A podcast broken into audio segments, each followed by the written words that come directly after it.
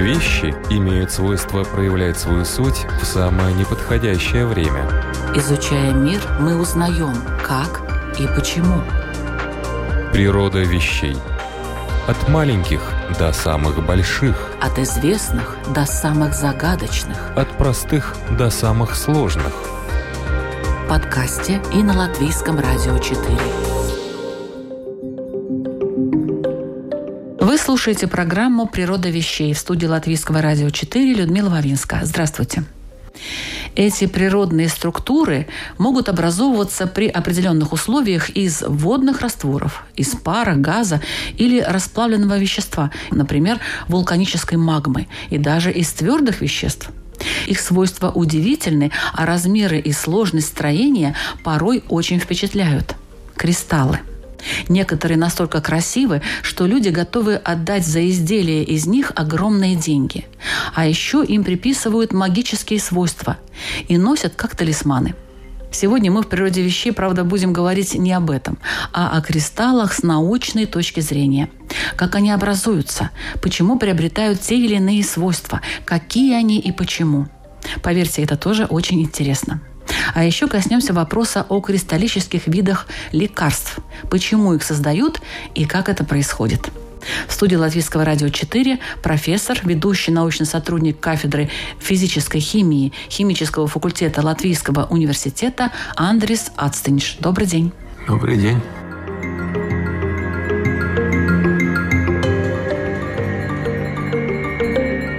Вообще, почему природе нужны какие-то кристаллы? Вот зачем нужна такая форма? Образование кристаллов – это результат действий природных законов. В природе как будто они не нужны, но образование происходит самопроизвольно, благодаря тому, что есть всякие явления, обладающие симметрией. Например, распределение электронов вокруг атома, распределение химических связей, например, вокруг углеродного атома.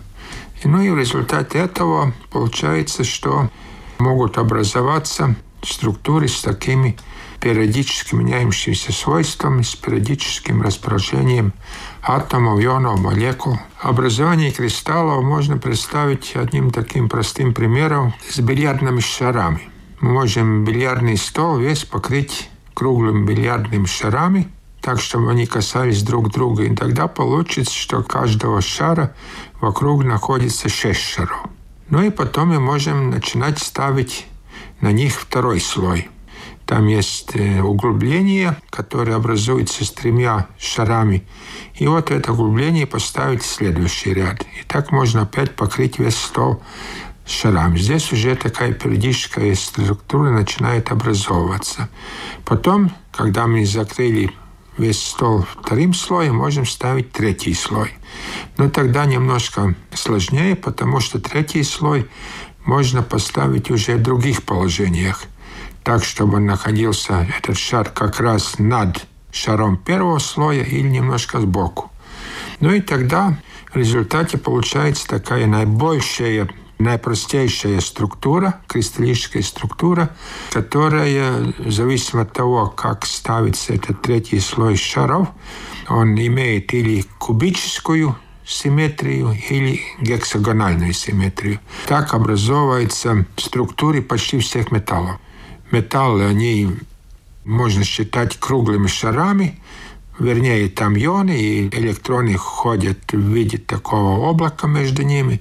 Ну и еще и галогениды щелочных металлов. Тот же самый хлорид натрия, хлористый калий, фтористый литий и так далее. Вот эти все они кладутся в виде таких простеньких шаров, потому что вот в этих соединениях галогенидов щелочных металлов участвуют ионы.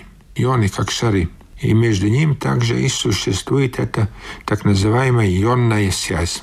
А, немножечко расскажите слушателям о том, что такое ионы. Это будет атом, у которого удален или наоборот прибавлен один электрон.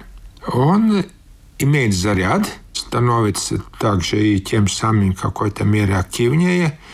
И вот эти шары, например, ион хлора, к нему добавляется один электрон, становится минус один отрицательным, калий, наоборот, будет, у него будет отнят электрон, станет положительным. Ну и такие шары, они электростатически притягиваются.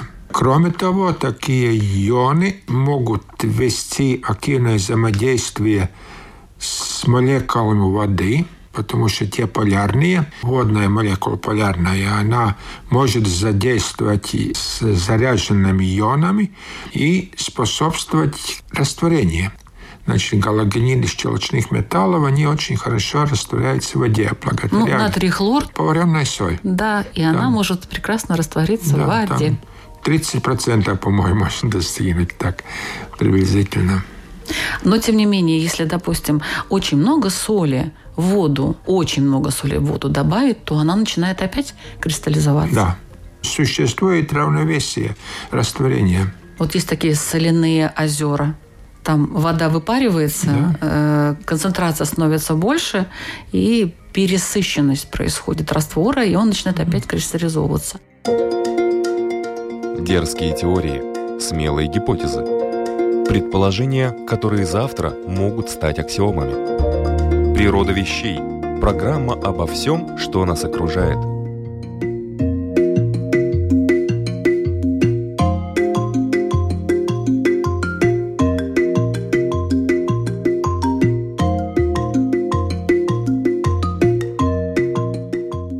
из первых попыток научной интерпретации формы кристаллов считается труд Иоганна Кеплера о шестиугольных снежинках, где он высказал мнение, что форма кристалликов льда является следствием общих расположений составляющих их частиц.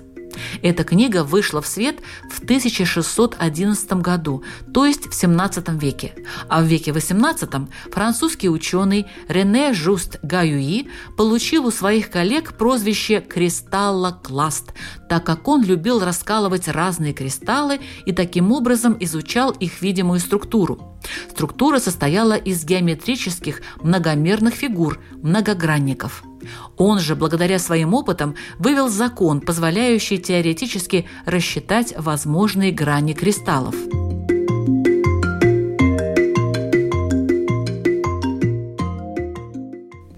Изучение внутреннего строения кристаллов с помощью рентгеновских лучей показало, что частицы, из которых они состоят, имеют правильное расположение. Основное отличие жидкостей и аморфных тел от кристаллов состоит в том, что для жидкостей существует только некоторая закономерность в расположении соседних атомов, тогда как для кристаллов правильное чередование повторяется для сколь угодно удаленных атомов. Правильная форма кристаллов и их симметрия могут быть объяснены именно дальним порядком в расположении частиц, из которых они состоят.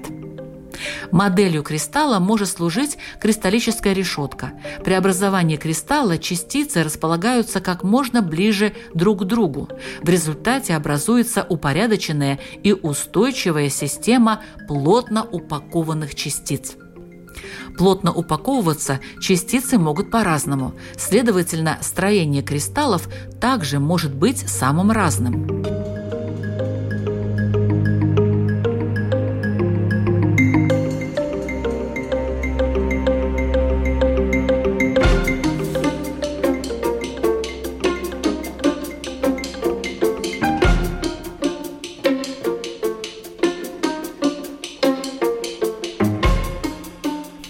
Роль гранитов в строении верхних оболочек Земли огромна, но в отличие от магматических пород основного состава, таких как базальт, анаротозит, нарит, трактолит, аналоги которых распространены на Луне и планетах земной группы, эта порода встречается только на нашей планете и пока не найдена в составе метеоритов или на других планетах Солнечной системы. Среди геологов существует выражение «гранит – визитная карточка Земли». С другой стороны, есть веские основания полагать, что Земля возникла из такого же вещества, что и другие планеты земной группы. Первичный состав Земли реконструируется как близкий составу хондритов. Из таких пород могут выплавляться базальты, но никак не граниты – эти факты привели петрологов, специалистов по изучению горных пород, к вопросу о происхождении гранитов. До сих пор до конца это неизвестно. Но зато хорошо известно, из чего состоит гранит. В частности, тот, из которого построены набережные на реках и каналах городов.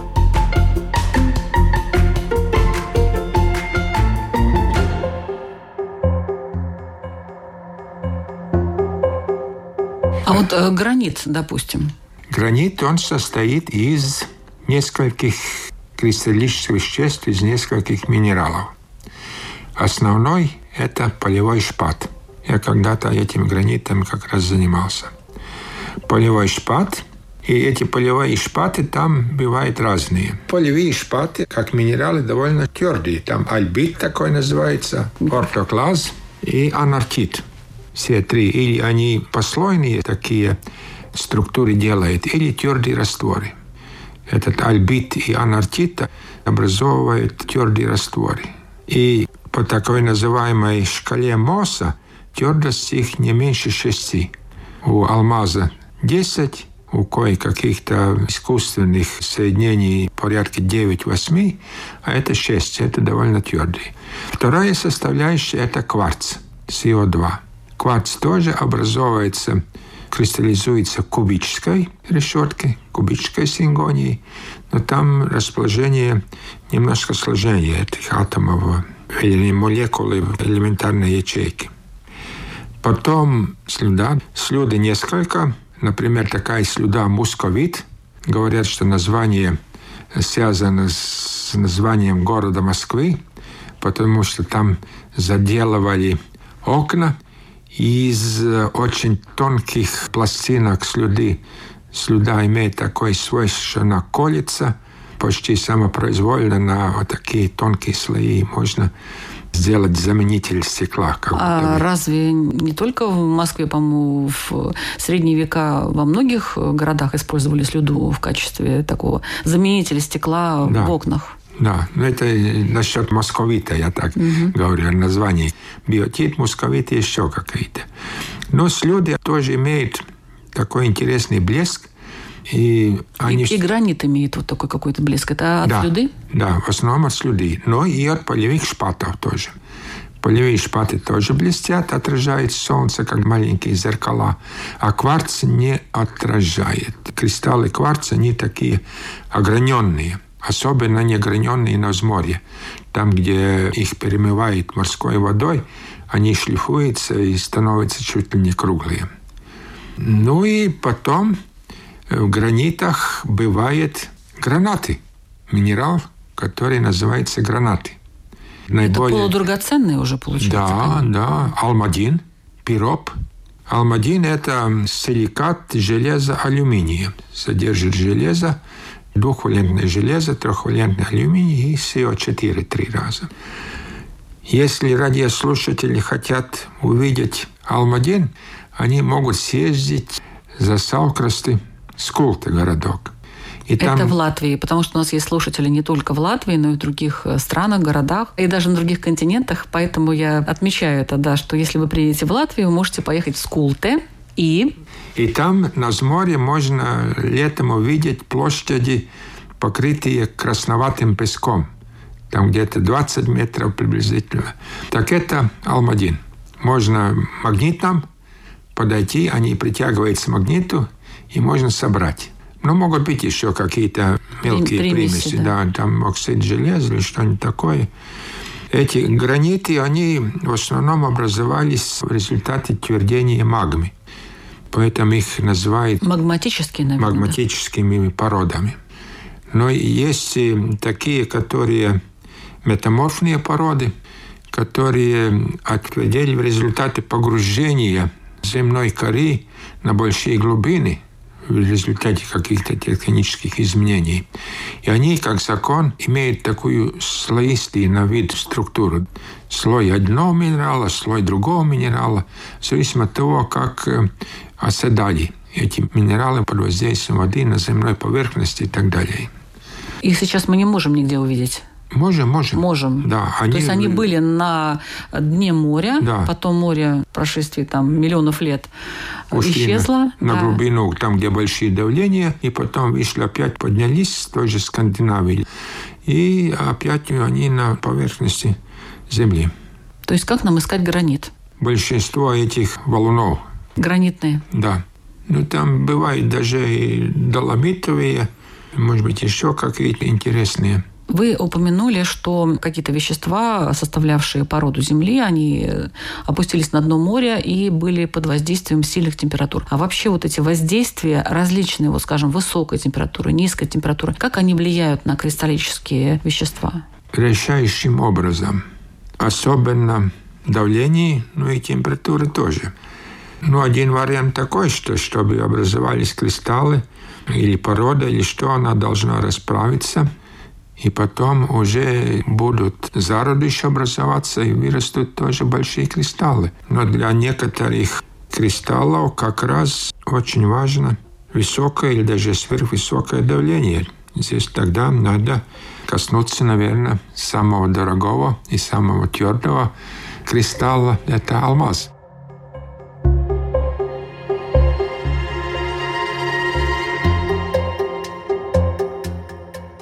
В настоящее время изучена внутренняя структура более 30 тысяч элементов и соединений. Выявлено, что, как правило, чем проще химическая формула вещества, тем выше симметрия его кристалла. Например, почти все металлы имеют кубическую или гексагональную структуру, а значит представляют из себя либо кубики, либо шестиугольники с равными сторонами.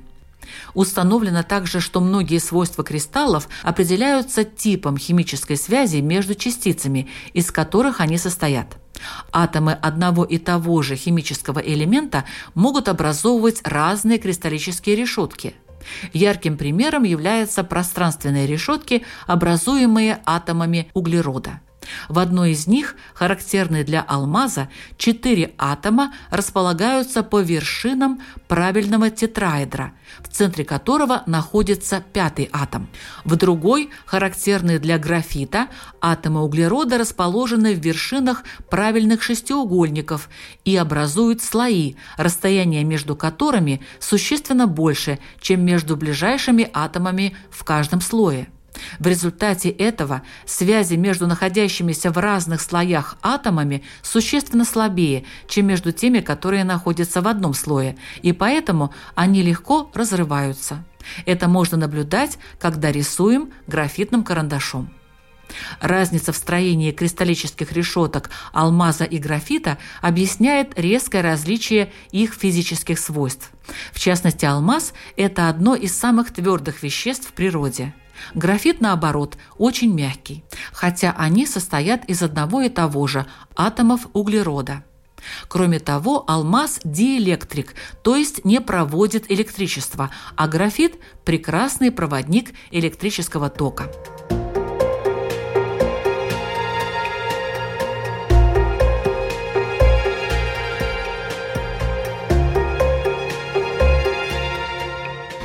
Для того, чтобы образовался алмаз, углерод должен попасть на глубину Земли на приблизительно 150 километров. Это очень глубоко. Там и температура несколько тысяч градусов, и давление, очень большие давления. Там они медленно образовываются, кристаллизуются, ну и когда происходит такое специфическое вулканическое извержение, тогда их выбрасывает на землю и кору, и тогда образуются вот эти воронки такие, где их копают. Но это образование происходило уже 3 миллиарда назад. Только ли алмаз под воздействием температуры и большого давления образуется, а другие? Другие тоже, да. Но не под таким давлением. Да меньше. Но алмаз, наверное, исключение, потому что были попытки его искусственно создавать, и он и производится даже больше, чем природный. Там четыре раза больше делают сейчас в мире искусственный алмаз. Но все равно тогда надо и высокие температуры, и эти сверхдавления надо создавать, и тогда ясно, что он может только в таких условиях из углерода образовываться. Но алмаз, он сверхтвердый тоже из-за того, что он образуется не в результате ионных связей, а как раз в результате ковалентных связей. Эти ковалентные связи наиболее крепкие в химии. Они строго координированы в виде тетраэдра. Имеют такую звезду, как будто бы это электронное облако вокруг атома углерода, направленное по четырем направлениям. И вот по этим четырем направлениям присоединяется следующий атом и так далее. Все твердые минералы и вещества, они имеют ковалентную связь. Например, второй по твердости – это нитрит бора, борс-N формула. Третий по твердости – карбид бора, бор-4С.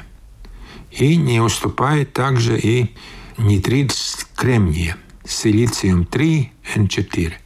Этих я могу так просто называть, потому что с ними всеми работал – они все синтезировались когда-то в советское время в Саласпилсе.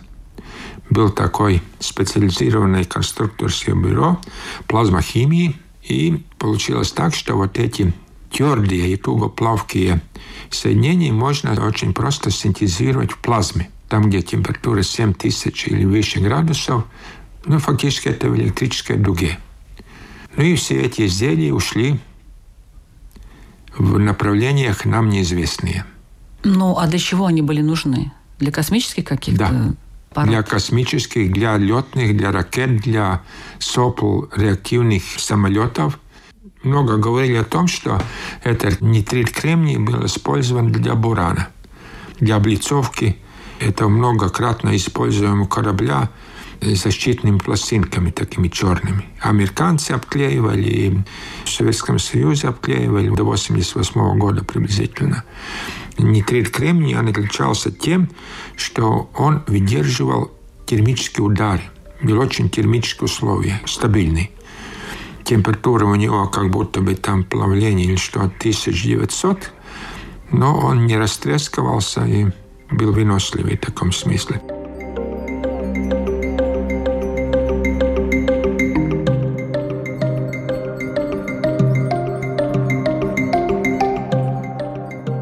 Это «Природа вещей». Сегодня о кристаллах и их строении мы говорим с доктором химических наук, профессором Латвийского университета Андресом Ациншем. И поговорили мы о том, из чего состоит гранит, какие есть еще тугоплавкие э, материалы, что такое кристаллы вообще. Ну и перейдем сейчас к вопросу, а стоят ли кристаллы на службе у человека? И тут разговор пойдет о медицине.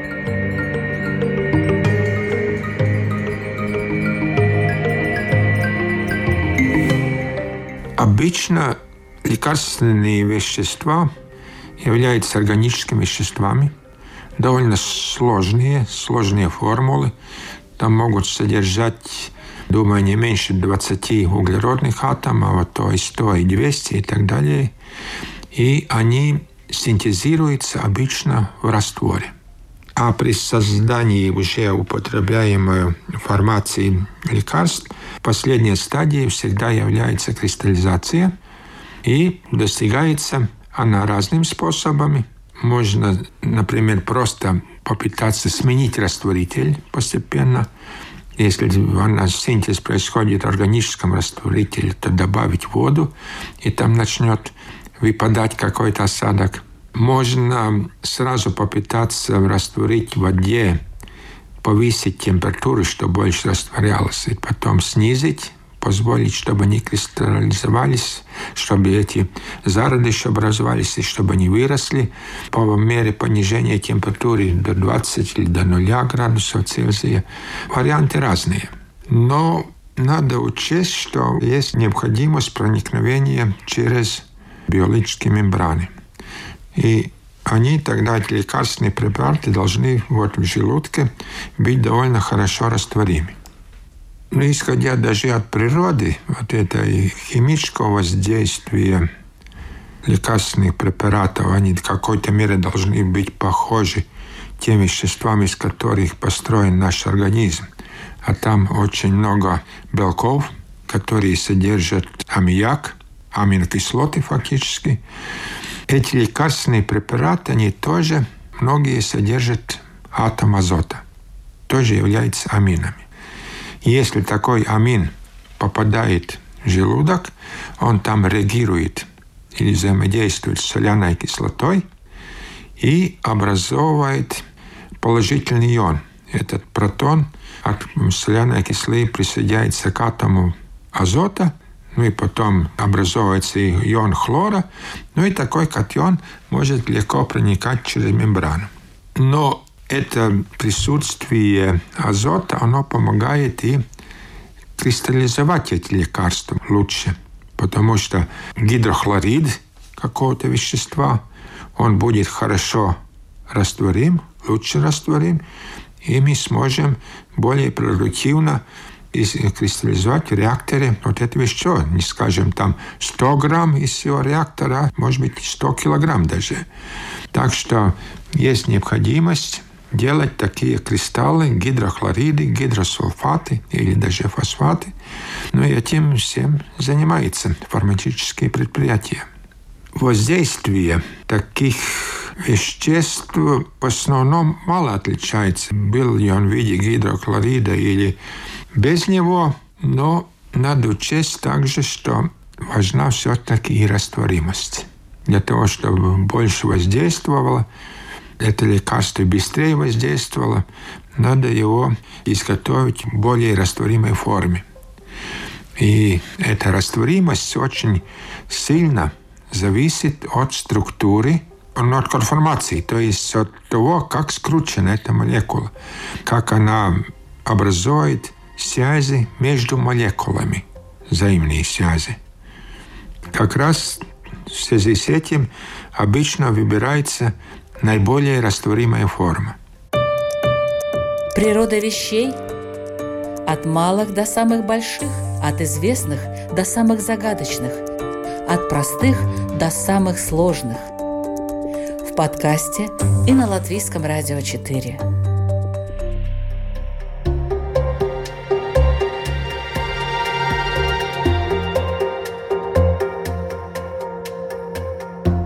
С этими полимерными формами мы начали заниматься в 2000 году. И там была довольно интересная предыстория. В 1998 году актуально стало лечение HIV-вируса. И тогда было придумано такое лекарственный препарат ритонавир. Это он уже известен во всем мире. И известны эти ЧП, что с ним получилось. Лечение СПИДа. Да, да. И какая-то фармацевтическая фирма делала хорошо растворимый ритоновир, но оказалось, что он самопроизвольно после приема или в результате хранения переходит в другую форму, которая 6 или даже 10 раз менее растворима. Тем самым воздействие прекратилось. Кроме того, сточные воды все засорялись вот этим препаратом, и получились очень большие неприятности. Пришлось прекратить производство этого вещества. И по разным данным эта фирма потерпела. В одном случае говорится 270 миллионов, а в другом о 5 миллиардах потому что должны были на целый год остановить производство. Но, конечно, там каким-то образом все это было решено, но самое главное, что документы надо было оформить, и оформление документов, переформирование или реформирование длится год. В метрах уже измеряется куча документов для того, чтобы это все сделать. Ну и после этого нас тоже пригласили консультантами, потому что вдруг японцы потребовали от нашего предприятия, чтобы они делали более растворимую, но нестабильную форму. Это был один противораковый препарат. Ну и в 2000 году с этой задачей справились там в течение пары месяцев. Ну и потом, после этого, мы от этих фирм не можем отказаться. Мы там им сильно помогаем как раз в связи с полиморфами. Дело в том, что некоторые лекарственные препараты, они имеют 2, 3, ну и даже 10 полиморфных форм. Молекула одна и та же, но она крутится по-разному и соединяется между собой разными способами. Здесь дело не только в свойствах этих полиморфов, но и в защите интеллектуальной продукции. Если, например, какая-то фирма создает новый лекарственный препарат, то она будет лезть из кожи, чтобы обнаружить все полиморфные формы и все защитить патентом. Не дай бог, какая-то другая фирма найдет еще какой-то полиморф, сделает Похожее это... лекарство, да? Да, да. То же самое лекарство mm. сделает патент и начнет ее производить. Вы следите вообще за новостями кристаллографии? Что-то открывается новое? Работы ведутся, да. Наверное, начну с того, что в 2011 году одному израильскому ученому присудили Нобелевскую премию в химии по структурной химии. И он утвердил, что он создал структуры, которые имеют пятикратную ось симметрии. В кристаллографии это считается невозможным. Там может быть ось второго порядка. Это ось вращения, это значит то, что мы вокруг какого берем кристаллов и поворачиваем его на 30 градусов, на 60 градусов или на 90, и он тогда как будто бы совпадает сам с собой.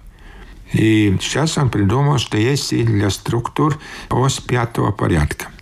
Но оказывается, что он сам потом в статье признал, что его структура не имеет э, трансляционную симметрию. То есть, что у нас структура самой собой совпадает при передвижении вдоль ребра этой элементарной ячейки на длину ребра этого параллелепипеда. Ну и тем самым он признал, что все-таки это не кристаллическое вещество. Но расследование продолжается. Исследование кристаллографии занимает очень много времени. И если, например, одно лекарственное вещество имеет там 10 полиморф, то может это целый год занимать. Причем используется дорогая аппаратура, используется рентгеновская аппаратура, рентгеновские дифрактометры, электронные дифрактометры и так далее. И с другой стороны, очень много информации накопилось уже о том, что сделано. Ну и сейчас в мире думают, как эти исследования, основываясь на эту всю большую информацию, сделать уже виртуальными. То есть как это ускорить. Но опять одна проблема связана с тем, что все эти базы данных, которые содержат сведения о всех возможных кристаллических веществах, имеют много фальшивой информации, как в наши дни говорят, фейков. И там имеются проблемы. Кроме того, здесь пытается и так называемое машинное обучение э, привлечь, потому что это обработка данных для оператора, который этим занимается, тоже очень сложно. И там надо пять лет учиться, чтобы понять всю эту математику кристаллов и математик воздействия рентгенных лучей с кристаллами.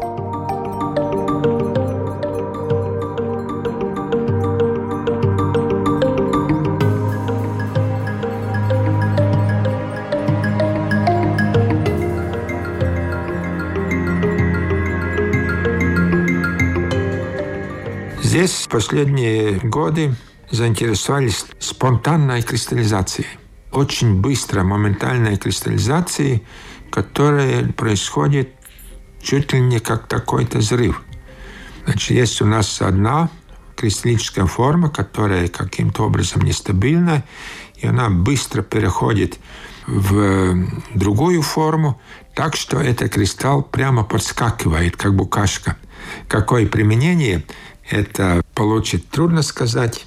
Следующее направление, где работает научный сотрудник, это более широкое привлечение электронной дифракции. Все у нас в микромире эти частицы имеют двойной характер, или волна, или энергии, частица или энергии, частица или волна и так далее. Ну и с помощью дифракции электронов тоже можно структуру исследовать. Потом Следующая область – это протеины, белки фактически. И как протеины сейчас создаются и лекарственные препараты. И тоже для изучения их структуры, строения, тоже надо привлекать уже более совершенные инструменты, совершенно интересные методы, в том числе и приборы, которые более похожи на электронную микроскопию, чем на рентгеновский дифрактометр. Такой прибор тоже стоит пару миллионов долларов. Появились первые сведения исследований так называемых апериодических кристаллов, когда у нас как будто имеется кристалл регулярный с периодической структурой, и или к нему приклеилось, или какой-то канал попал или кристалл, или вещество с другим периодом, не таким, как у основного кристалла. И там тоже можно ожидать, что могут появиться новые свойства такого вещества.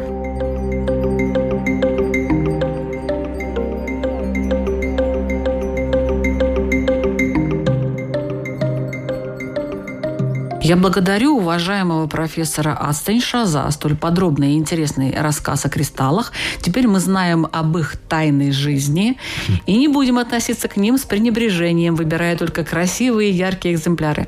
Наша жизнь, получается, во многом зависит от этих природных, ну или искусственных образований, а их удивительные свойства помогут человечеству совершенствовать технологии и развиваться. Спасибо вам большое за этот рассказ. Спасибо вам, что пригласили. Это «Природа вещей», о которой мы рассказываем на канале Латвийского радио 4 и в подкастах, таких как Spotify, Google Apple, CastBox и Яндекс.Музыка. Ищите нас на этих платформах и изучайте новое.